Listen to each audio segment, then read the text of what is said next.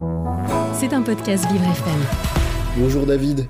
Eh bien oui, ces deux choses, puisqu'on ne peut que les appeler comme ça, ne sachant pas vraiment de quoi elles sont composées, représentent néanmoins 95% de l'univers, et c'est bien normal donc que les scientifiques cherchent à savoir ce que sont ces deux entités, et pour répondre à ces interrogations, l'Agence spatiale européenne va lancer un nouveau télescope en juillet, et ce nouveau joujou baptisé Euclide a une particularité, il sera transporté à bord de fusées.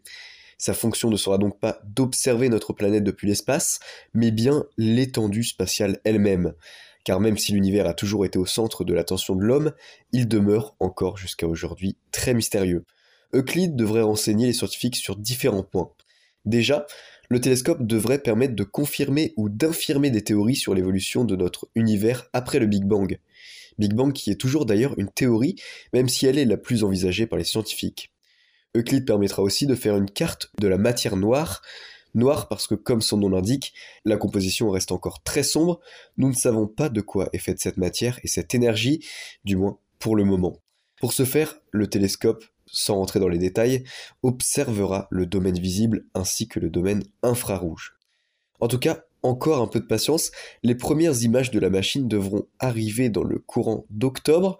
En plus, et c'est bien le plus intéressant, on devra attendre un an encore pour avoir les premiers résultats scientifiques et les premières vraies réponses sur la composition réelle de l'univers. C'était un podcast Vivre FM. Si vous avez apprécié ce programme, n'hésitez pas à vous abonner.